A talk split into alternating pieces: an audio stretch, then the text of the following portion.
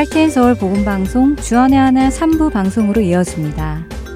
주안의 하나 3부에서는 예수님 안에 거하며 사는 삶이 어떤 것인지 함께 알아가는 프로그램 포도나무와 가지와 짧은 고전 설교를 듣는 시간 성도들에게 그리고 성경을 한 장씩 읽어 나가며 지혜를 나누는 시간인 Read the Bible이 준비되어 있습니다. 먼저 포도나무와 가지로 이어집니다.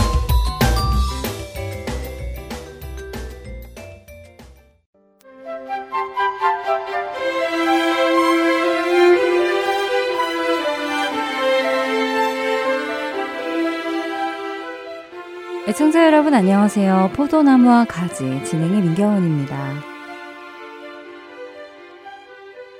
교회를 다니다 보면 이런 이야기를 가끔 듣습니다.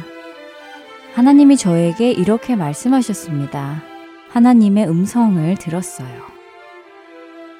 저도 처음 교회를 다니기 시작하면서 성도들의 간증 속에서 이런 표현들을 들을 때면 어떻게 음성을 들을 수 있을까? 나도 들어보고 싶다. 신앙이 더 깊어지면 믿음이 더 생기면 들을 수 있는 것일까 하며 궁금해 했었습니다. 더욱이 성경을 공부하게 되며 예수님을 구주로 받아들이고 구원을 받으면 성령님이 내 안에 계시다고 하는데 그 느낌은 어떤 것일까 하는 생각도 했었지요. 사실 저에게는 아무 느낌이 없으니 내가 구원받은 자가 아닌가? 맞나? 하면서 의심한 날도 많았지요. 성경을 읽다 보면 성령의 음성을 직접적으로 육성같이 듣기도 하던데 저는 그런 성령의 음성을 들어본 적이 없기에 늘 의문이었습니다. 경은아, 오늘은 이쪽 길로 가거라. 그 사람하고는 같이 일하지 말아라. 오늘은 그 친구가 도움이 필요하니 연락을 해보아라. 이렇게 아침마다 기도할 때 성령님의 육성이 들리면 얼마나 좋을까요? 그러면 정말 확실하게 아, 나는 정말 구원받은 성도구나. 내 안에 성령님이 살아계시구나. 라는 것을 알 수 있을 텐데 말입니다. 그런데 저는 그런 음성을 들은 적이 없으니 저의 구원에 대해 가끔씩 불안해하기도 했었지요. 설교 말씀을 들으며 은혜 받고 기쁜 마음으로 찬양하고 성도들과 기쁜 교제를 나눈 후에는 아, 내가 구원받았구나 하는 생각도 들고 제가 조금 괜찮은 성도가 된 것 같은 느낌도 들었지만 그런 느낌은 오래 가지 않았지요. 어느새 저의 삶 속에 변화 없는 똑같은 일상, 고쳐지지 않는 죄들을 바라볼 때면 아, 나는 여전히 변화가 없구나 하며 실망했고 세상에서 부름받아 나왔다고 하는데도 여전히 세상 것들에 시선이 가고 그것들을 부러워하는 저의 모습을 볼 때나 내가 이렇게 이렇게 하면 하나님이 저렇게 해주시겠지 하는 미신적인 모습들이 제 안에서 발견될 때마다 도대체 나는 구원받은 사람인가? 내 안에 성령님이 계신가? 하는 의문이 들었습니다. 여러분은 저와 같은 고민 해본 적 있으신가요? 구원받은 사람에게 성령이 함께 사신다고 했는데 성령님이 내 안에 살아가시는지를 우리는 어떻게 알 수 있을까요? 여러분 안에 성령님이 계시고 도움을 주시고 현재 성령님과 동행하고 있다라고 어떻게 확신하시나요? 찬양곡 들으시며 생각해 보겠습니다. 찬양 듣고 계속 말씀 나누겠습니다.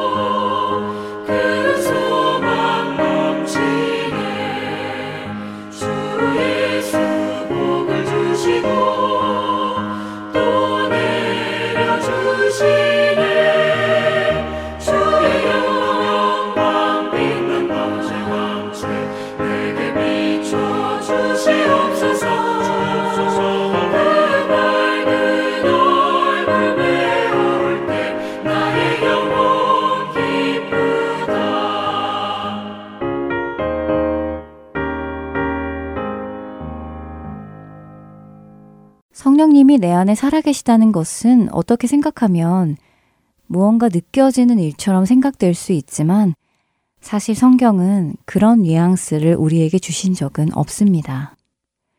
내 안에 성령께서 살아계신다는 것을 눈을 감고 깊이 느껴보려고 한다고 해서 무언가 꿈틀대며 느껴지는 것도 아니지요.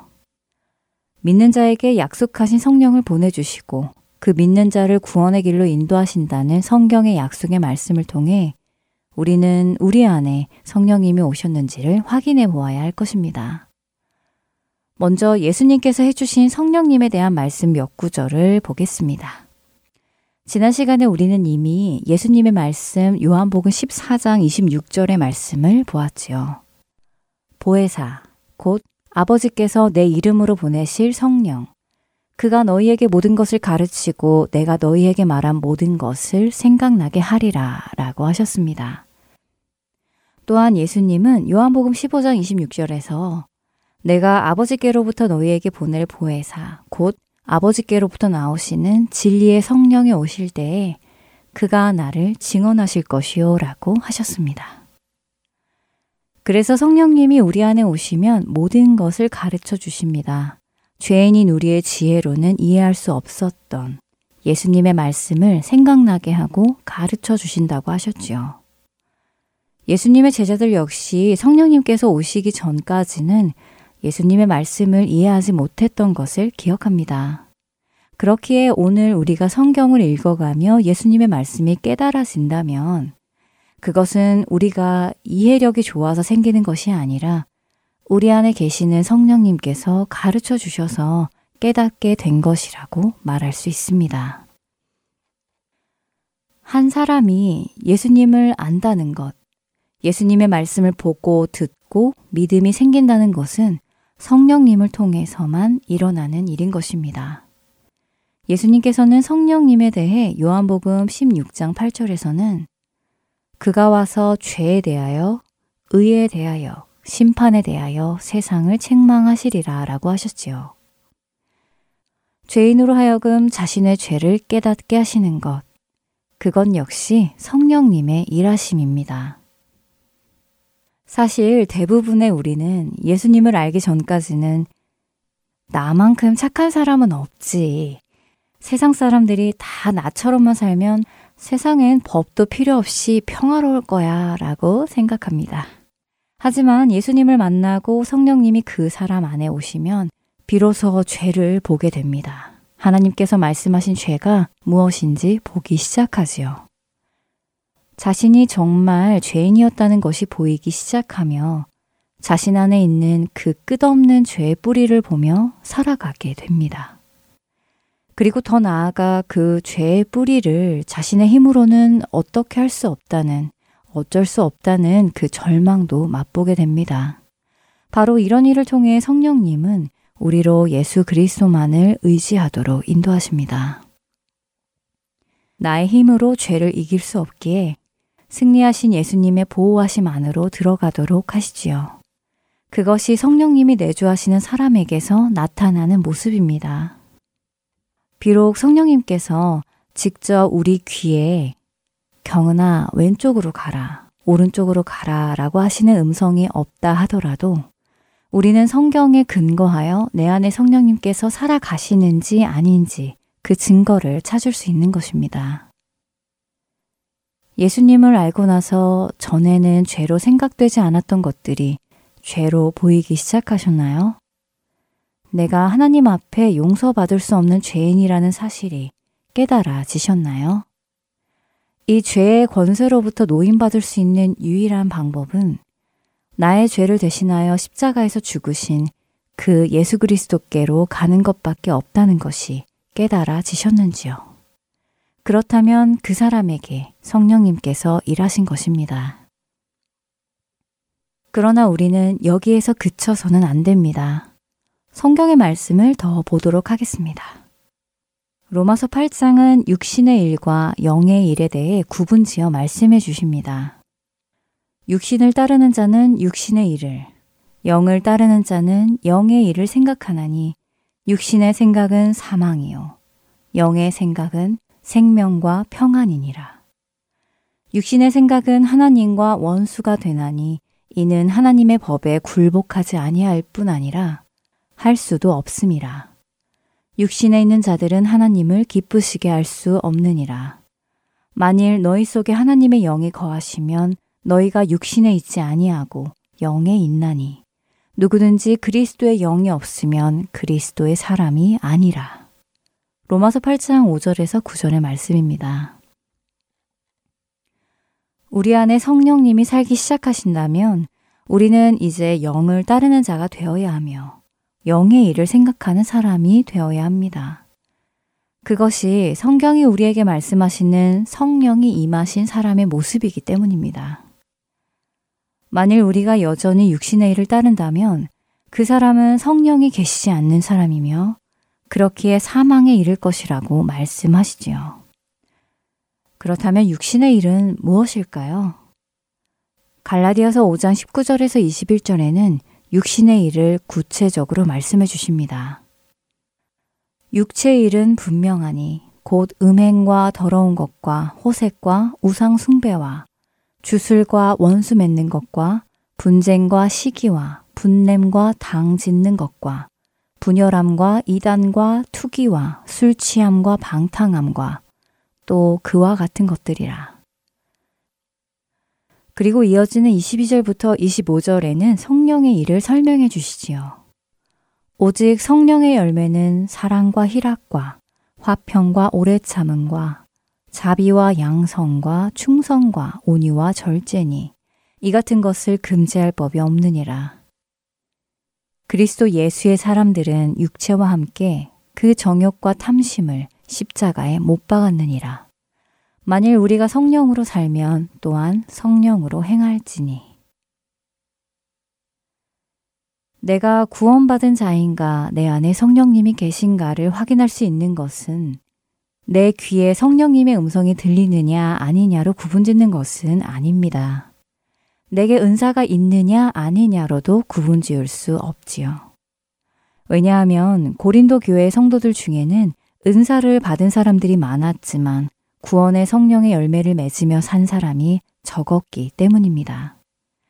그들은 사도 바울로부터 호되게 책만 받았음을 기억해야 할 것입니다.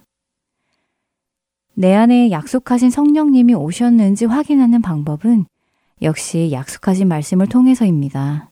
말씀에 비추었을 때 내가 구원받은 자인지 확인받을 수 있는 것이지요.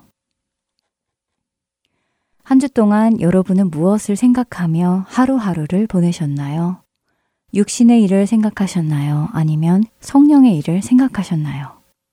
지금 이 시간에는요. 만일 너희 속에 하나님의 영이 거하시면 너희가 육신에 있지 아니하고 영에 있나니 누구든지 그리스도의 영이 없으면 그리스도의 사람이 아니라.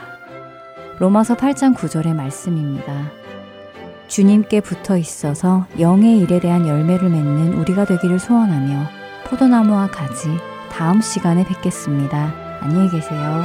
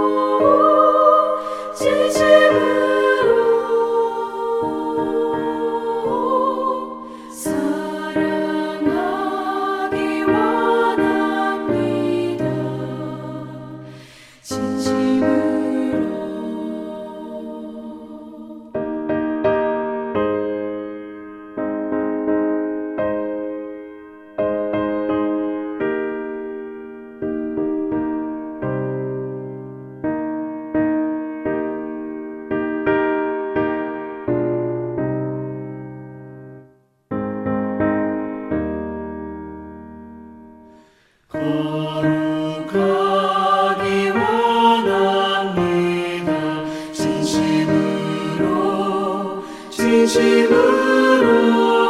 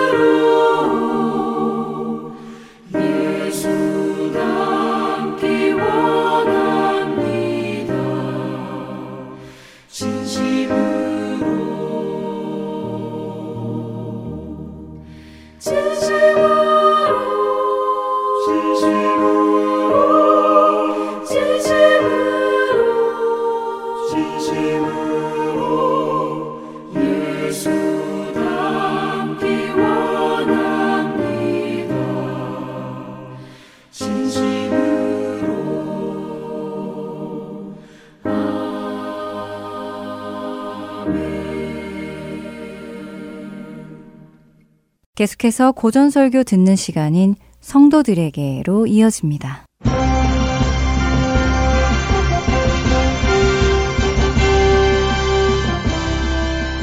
여러분 안녕하세요.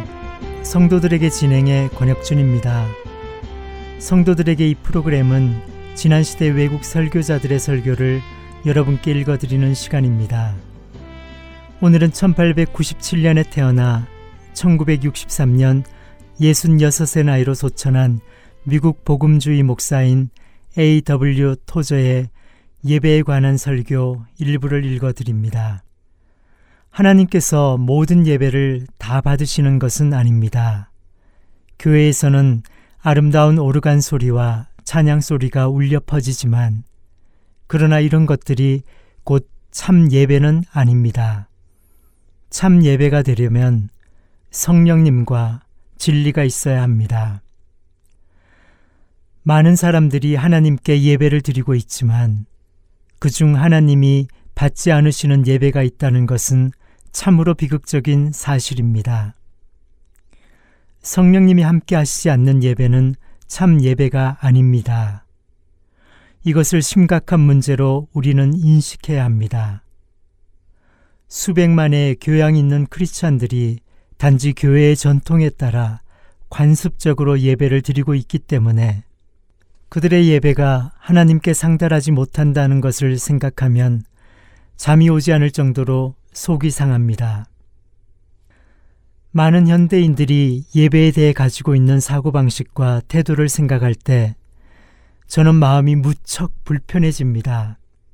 은밀히 사람들을 조종하거나 교묘한 방법을 써서 예배를 드린다면 그것은 참 예배가 아니기 때문입니다. 이런 식으로 가다 보면 언젠가 사람들이 목회자를 가리켜 영적 기술자라고 부를 날이 올 것이라고 저는 생각합니다. 여러분의 생각은 어떻습니까? 교회에서만 예배를 드린다거나 위험한 폭풍이 불어닥치거나 혹은 자연의 신비롭고 장엄한 아름다움에 압도되었을 때만 예배 드리는 것이라고 생각한다면 그것은 큰 착각입니다. 제가 아는 사람들 중에도 아찔할 정도로 깎아지른 듯한 절벽의 커브길에 섰을 때 아주 영적으로 변하는 사람들이 있습니다. 하지만 성령님이 함께하지 않으시면 참 예배는 불가능합니다. 우리가 하나님이신 예수 그리스도를 통하여 하나님께 참 예배를 드리려면 우리 안에는 반드시 하나님의 영이 활동하셔야 합니다. 예배는 하나님으로부터 시작되어 우리에게 찾아와 마치 거울에 반사되듯이 다시 그분에게로 돌아가는 것입니다. 하나님은 이런 예배가 아닌 다른 예배는 받지 않으십니다. 내 삶 속에 하나님을 불쾌하게 해드리는 것들이 있음을 내가 안다면 나는 하나님을 온전히 기쁘게 드리는 예배를 드릴 수 없는 것입니다. 내가 주일에 즐겁게 하나님을 예배했다 할지라도 월요일에 그분을 예배하지 않는다면 나는 주일에 참되게 예배를 드린 것이 아닙니다. 주일에 즐거운 노래로 찬양하며 하나님을 예배했다 할지라도 월요일과 화요일에 사업상의 문제로 하나님을 불쾌하게 해드린다면 나는 주일에 참 예배를 드린 것이 아닙니다. 다시 한번 저의 예배관에 대해 말씀드리자면 하나님을 불쾌하게 해드리는 것이 내 안에 조금도 없을 때에 비로소 그분은 나의 예배를 온전히 기뻐하신다는 것입니다. 하나님께서 받지 않으시는 예배에는 여러 종류가 있습니다. 구약에서 그분은 가인의 예배를 받지 않으셨는데 그 이유는 가인이 하나님과 타락한 인간들 사이에 속죄가 필요하다는 것을 인정하지 않았기 때문입니다. 가인이 하나님께 드린 예배에는 세 가지 중대한 잘못이 있었습니다. 첫째, 가인은 하나님이 어떤 분인지 알지 못했습니다. 다시 말해서 가인은 하나님의 주인 되심과 하나님이 거룩하신 분이라는 사실을 알지 못했던 것입니다. 하나님의 본질과 성품을 알지 못하는 사람이 어떻게 그분이 받으실 만한 예배를 드릴 수 있었겠습니까? 가인은 하나님의 성품을 잘 알지 못했습니다. 그래서 그는 하나님이 인간의 죄의 문제를 절대적으로 심각하게 여기신다는 사실을 깨닫지 못하고 있었습니다. 둘째로 가인은 그가 하나님과 참된 관계를 맺지 못했으면서도 그런 관계를 맺고 있다고 착각했다는 것입니다. 그는 자신과 하나님 사이에 중재자가 없어도 하나님이 자신을 받아들이실 것이라고 태평하게 믿었습니다. 그는 인간이 죄 때문에 하나님에게서 멀리 떠나 있다는 진리를 받아들이지 않았습니다. 마지막으로 가인은 죄의 심각성을 모르고 그것을 아주 가볍게 여겼습니다. 이것은 가인뿐만 아니라 가인 이후 수많은 사람들의 문제이기도 합니다. 그러나 그들이 성경의 기록을 자세히 읽고 진지하게 생각해 볼 마음이 있었다면 그들은 하나님이 죄를 얼마나 심각하게 여기시는지 알 수 있었을 것입니다. 하나님은 거룩하신 분이기 때문에 죄를 미워하십니다. 죄 때문에 세상에는 고통과 슬픔이 가득하게 되었고, 무엇보다 인간은 인생 최고의 목적과 기쁨, 즉, 하나님을 예배하는 기쁨을 잃어버렸지요. 하나님은 이 사실을 잘 알고 계십니다. 가인이 드린 예배는 부적절하고 무의미한 예배였습니다. 이것을 지금의 신약시대에 적용해서 말해 보겠습니다. 우리 주 예수 그리스도의 십자가의 죽음을 통한 속죄의 필요성을 가르치기 거부하는 교회가 있다면 여러분은 그런 교회에서 예배 드리고 싶으십니까? 저는 그런 교회에서는 단 1분도 예배를 드리지 않을 것입니다. 오늘날 수많은 교회에서 드려지는 예배는 몹시 공허하고 무의미합니다. 예배 드리기 위한 모든 것들이 다 잘 갖추어져 있습니다. 경건의 모양은 충분합니다. 그것은 사람들을 사로잡을 정도로 충분히 아름답고 웅장합니다. 예복에 나타난 여러 가지 상징들, 음악, 그림, 웅변술, 엄숙한 말투, 좋은 음량시설 등등 이런 것들이 어우러져서 예배자들의 마음을 한껏 사로잡을 수 있지요. 그러나 종종 성령님의 초자연적인 감동이 없을 때가 있습니다. 목회자와 회중은 위로부터 내려오는 능력을 알지도 못하고 갈망하지도 않을 때가 많습니다. 이것은 말 그대로 비극입니다. 더욱 비극적인 사실은 여기에 인간의 영원한 운명이 걸려 있다는 점입니다. 안타깝게도 우리는 우리의 입술로 하나님을 예배하지만 삶으로는 그분을 예배하지 않는 일을 쉽게 저지르기도 합니다. 그러나 단언하건대 우리의 삶이 예배하지 않는 삶이라면 결국 우리의 입술도 예배하지 않는 것입니다. 우리의 전부, 즉 우리의 삶 전체가 예배해야 합니다. 믿음, 사랑, 순종, 충성, 행위, 생명, 이 모든 것들이 예배에 동참해야 한다는 것입니다. 만일 여러분의 삶이 두 부분으로 나누어져서 한쪽은 예배하는 삶, 다른 한쪽은 예배드리지 않는 삶이라면 그것은 참 예배를 드리는 것이 아닙니다.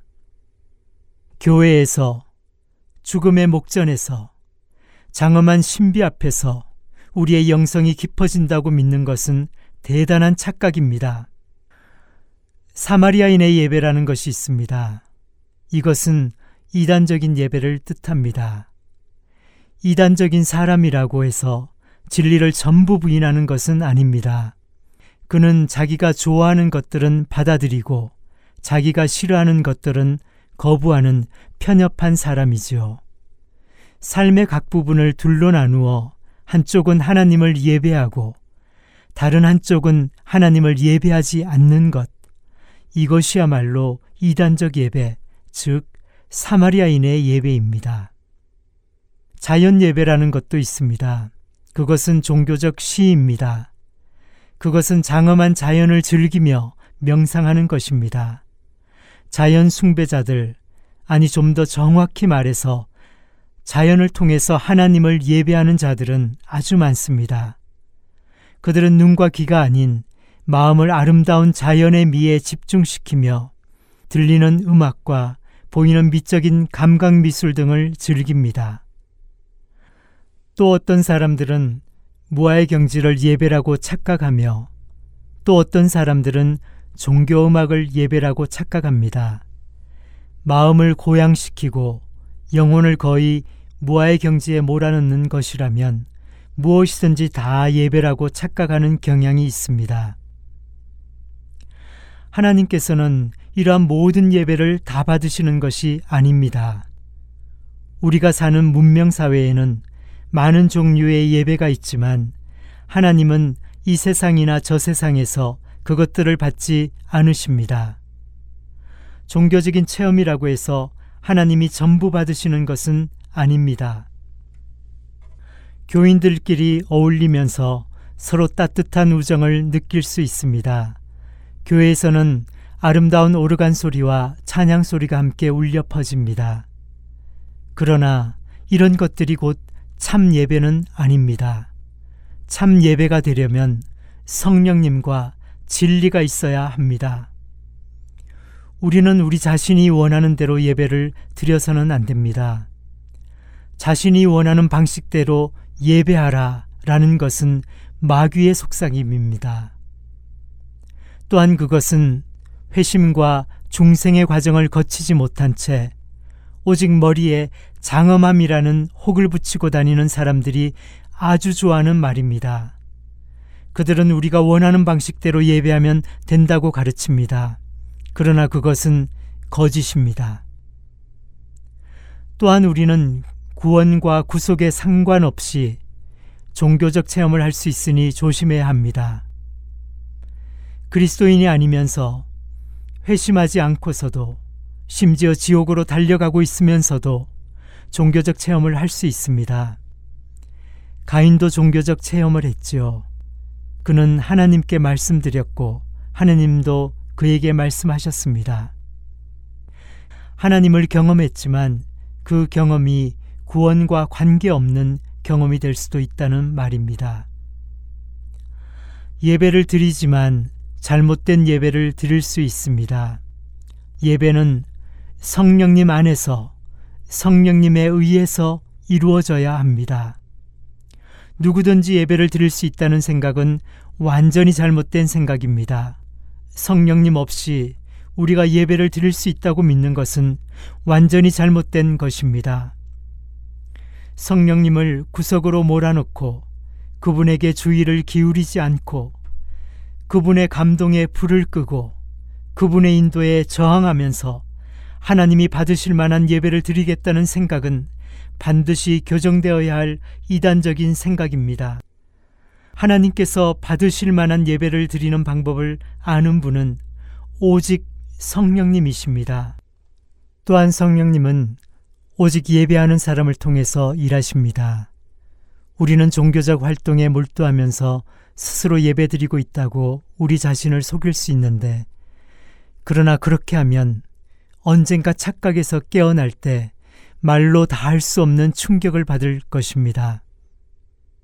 오늘날 기독교 교육에서 가장 강조되어야 하는 것이 바로 예배입니다. 예배를 열심히 드리는 사람이 복음에 따른 실천적 삶을 소홀히 할 가능성은 매우 낮습니다. 신령과 진정으로 하나님을 예배하는 사람은 곧 거룩한 봉사의 책무를 강하게 느껴서 봉사하지 않을 수 없게 됩니다. 하나님과의 교제는 곧 순종과 선행으로 이어지는 법입니다. 일보다 예배가 앞서는 것이 하나님께서 정하신 순서입니다. 이 순서를 뒤집어서는 안 됩니다. 나를 성경에서 멀어지게 하는 것은 제 아무리 아무 해가 없는 무해하게 보일지라도 나의 적이라고 생각해야 합니다.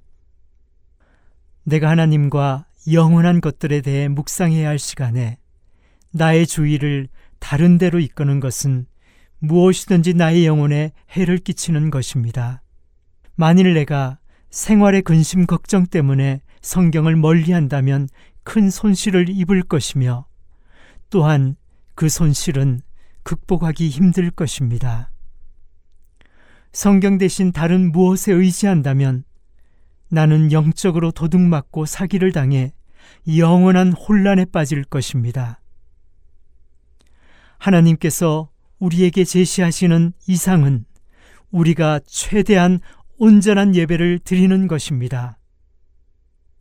내 존재의 모든 부분이 서로 조화를 이루지 못하면 하나님을 예배하지 않는 부분이 내 존재 안에 있으면 내 존재 안에는 하나님을 온전히 예배하는 부분이 없는 것입니다. 여러분의 모든 시간, 장소를 구별하여 하나님께 드리도록 힘쓰시기 바랍니다. 그러면 여러분은 하나님을 예배하는 것이고 하나님은 여러분의 예배를 받으실 것입니다.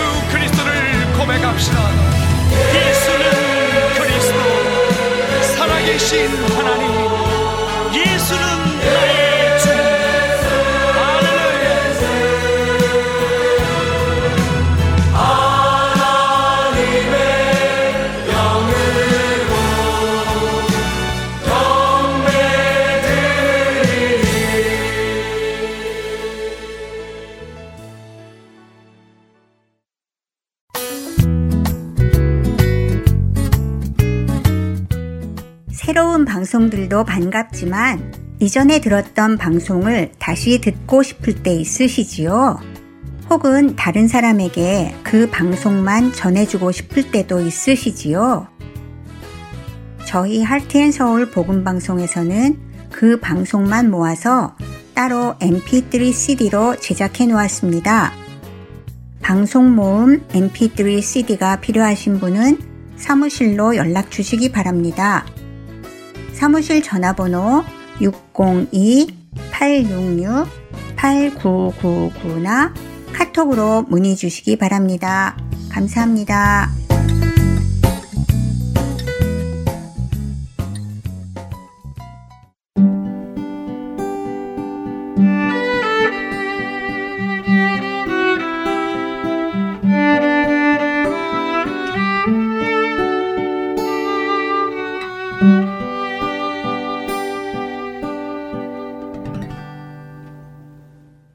말씀을 묵상하는 시간 Read the Bible 보내드립니다.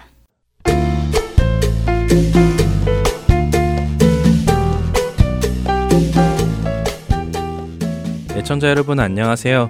Let's Read the Bible 진행의 설교입니다. 신앙 공동체 곧 교회 안에 범죄한 자가 드러날 때 여러분은 그러한 사람을 어떻게 해야 한다고 생각하시나요? 많은 분들이 교회는 사랑의 공동체이니 죄인의 죄를 덮어줘야 한다라고 생각합니다. 또 어떤 이들은 죄는 미워하되 사람은 미워해서는 안 된다 하기도 하죠. 맞는 말이기도 하지만 그냥 그렇게 말하기에는 무언가 부족한 것이 있다는 것을 여러분은 아시나요? 교회 안에 범죄한 자가 드러났을 때에는 행해야 할 분명한 가이드라인이 필요합니다. 그리고 그 가이드라인은 성경이 기준이 되어야 하죠. 분명 죄는 미워하되 죄인은 미워해서는 안 됩니다. 죄인은 사랑해야죠. 하나님도 우리의 죄를 미워하시지만 죄인인 우리를 사랑하셔서 그 아들을 주셨으니 말입니다. 하지만 죄인을 사랑한다는 것이 죄인이 죄를 죄로 여기지 않도록 해주라는 것은 분명 아닙니다. 또한 교회도 죄를 눈 감아 주어야 한다는 말도 아니죠. 사실 교회 안의 죄는 마치 전염병처럼 다뤄야 합니다. 한 사람에게 나타난 죄를 빨리 치료하지 않으면 그 죄가 다른 사람에게 옮겨가게 되고 그렇게 죄가 옮겨 다니기 시작하면 교회 안에 많은 성도들이 죄에 감염되기 때문입니다. 고린도 교회에는 이런 현상이 나타났습니다. 워낙 성적으로 문란했던 고린도 지역이어서 그랬는지는 모르겠지만 교회 안에 성도가 자신의 아버지의 첩과 잠자리를 하는 음란한 죄를 저지른 것이 드러난 것입니다. 그런데 그런 죄를 저지른 사람을 고린도 교회는 치리하지 않았습니다. 그냥 내버려 두었지요. 오히려 자신들을 이런 죄도 용서할 수 있다고 자랑까지 했던 것 같습니다. 사도 바울은 이런 고린도 교회 행태를 지적합니다. 그것이 옳지 않다고 책망하죠. 바울은 그런 사람을 교회 안에서 쫓아냈어야 했는데 그러지 않은 고린도 교회 행동이 잘못임을 지적합니다. 어쩌면 요즘 시대 그리스도인들은 그런 바울의 모습을 보며 아, 사도 바울 사랑이 많은 줄 알았는데 아니네. 아니 어떻게 성도를 내치라고 하지? 죄인을 교회가 받아주지 않으면 누가 받아줘? 라며 바울을 정죄할지도 모릅니다. 실제로 우리 시대의 많은 성도들이 그런 말들을 하기 때문이죠. 그러나 분명히 기억해야 합니다. 만일 자신의 죄를 인정하고 그 죄에서 돌이키려고 하며 도움을 청하는 사람이 있다면 교회는 그런 사람을 도와야 합니다. 그러나 자신의 죄를 죄로 여기지 않으며 그 죄 안에 머물려 하고 있는 사람은 교회 안에 두어서는 안 됩니다. 말씀드린 대로 교회는 죄를 전염병처럼 다뤄야 합니다. 만일 여러분 안에 심각한 전염병에 걸린 사람이 있다고 생각해 보죠.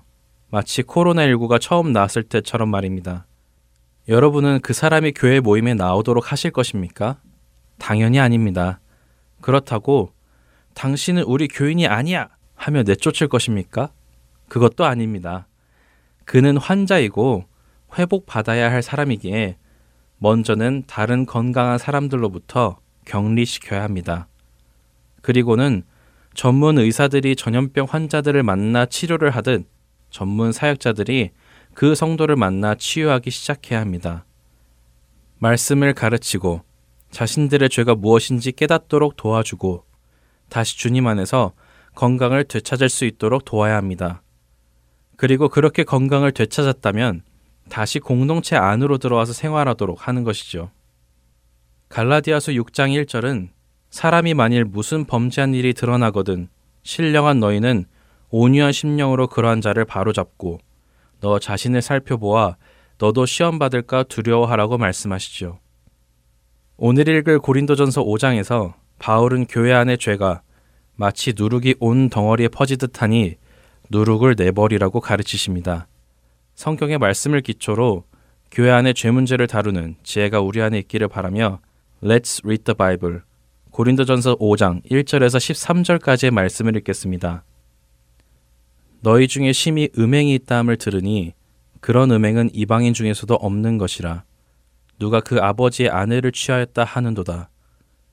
그리하고도 너희가 오히려 교만하여져서 어찌하여 통한이 여기지 아니하고 그 일 행한 자를 너희 중에서 쫓아내지 아니하였느냐. 내가 실로 몸으로는 떠나 있으나 영어로는 함께 있어서 거기 있는 것 같이 이런 일 행한 자를 이미 판단하였노라.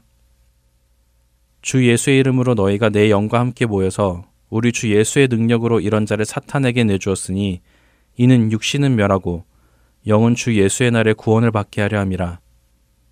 너희가 자랑하는 것이 옳지 아니하도다. 적은 누룩이 온 덩어리에 퍼지는 것을 알지 못하느냐. 너희는 누룩 없는 자인데 새 덩어리가 되기 위하여 묵은 누룩을 내버리라.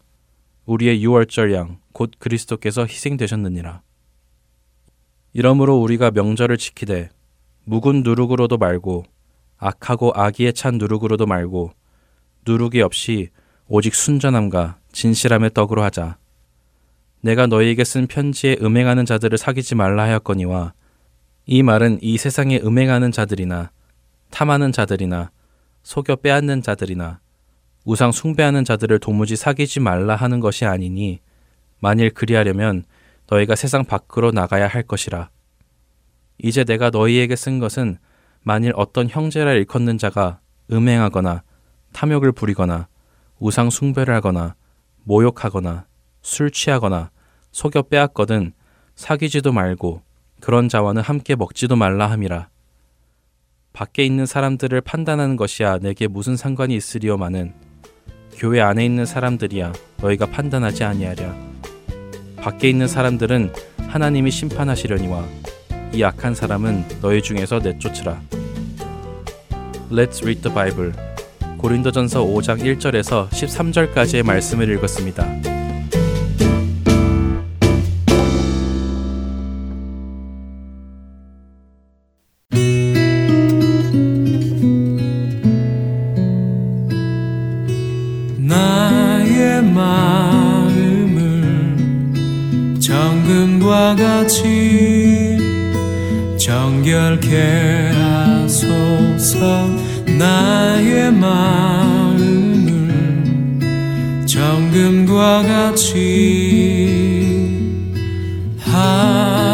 하소서 내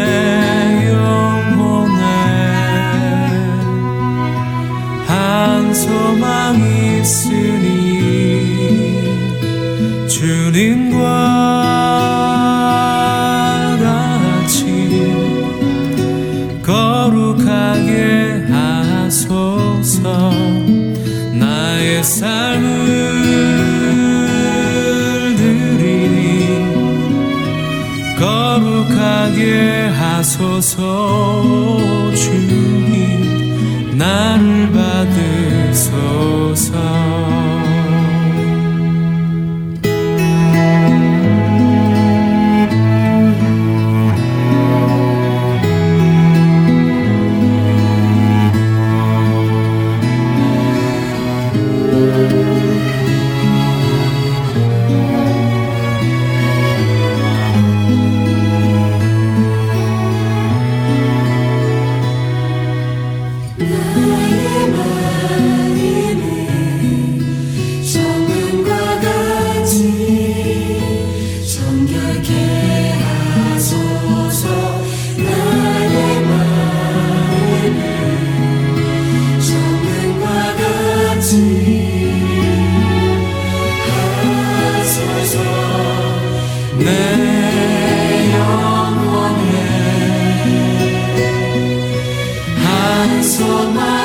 있으니 주님과 같이 거룩하게 하소서. 나의 삶을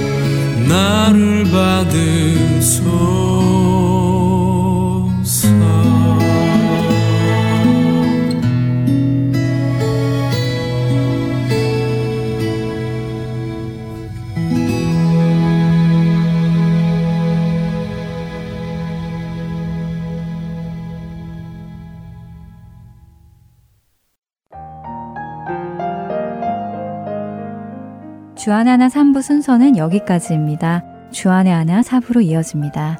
은혜의 시간 계속되시길 바랍니다.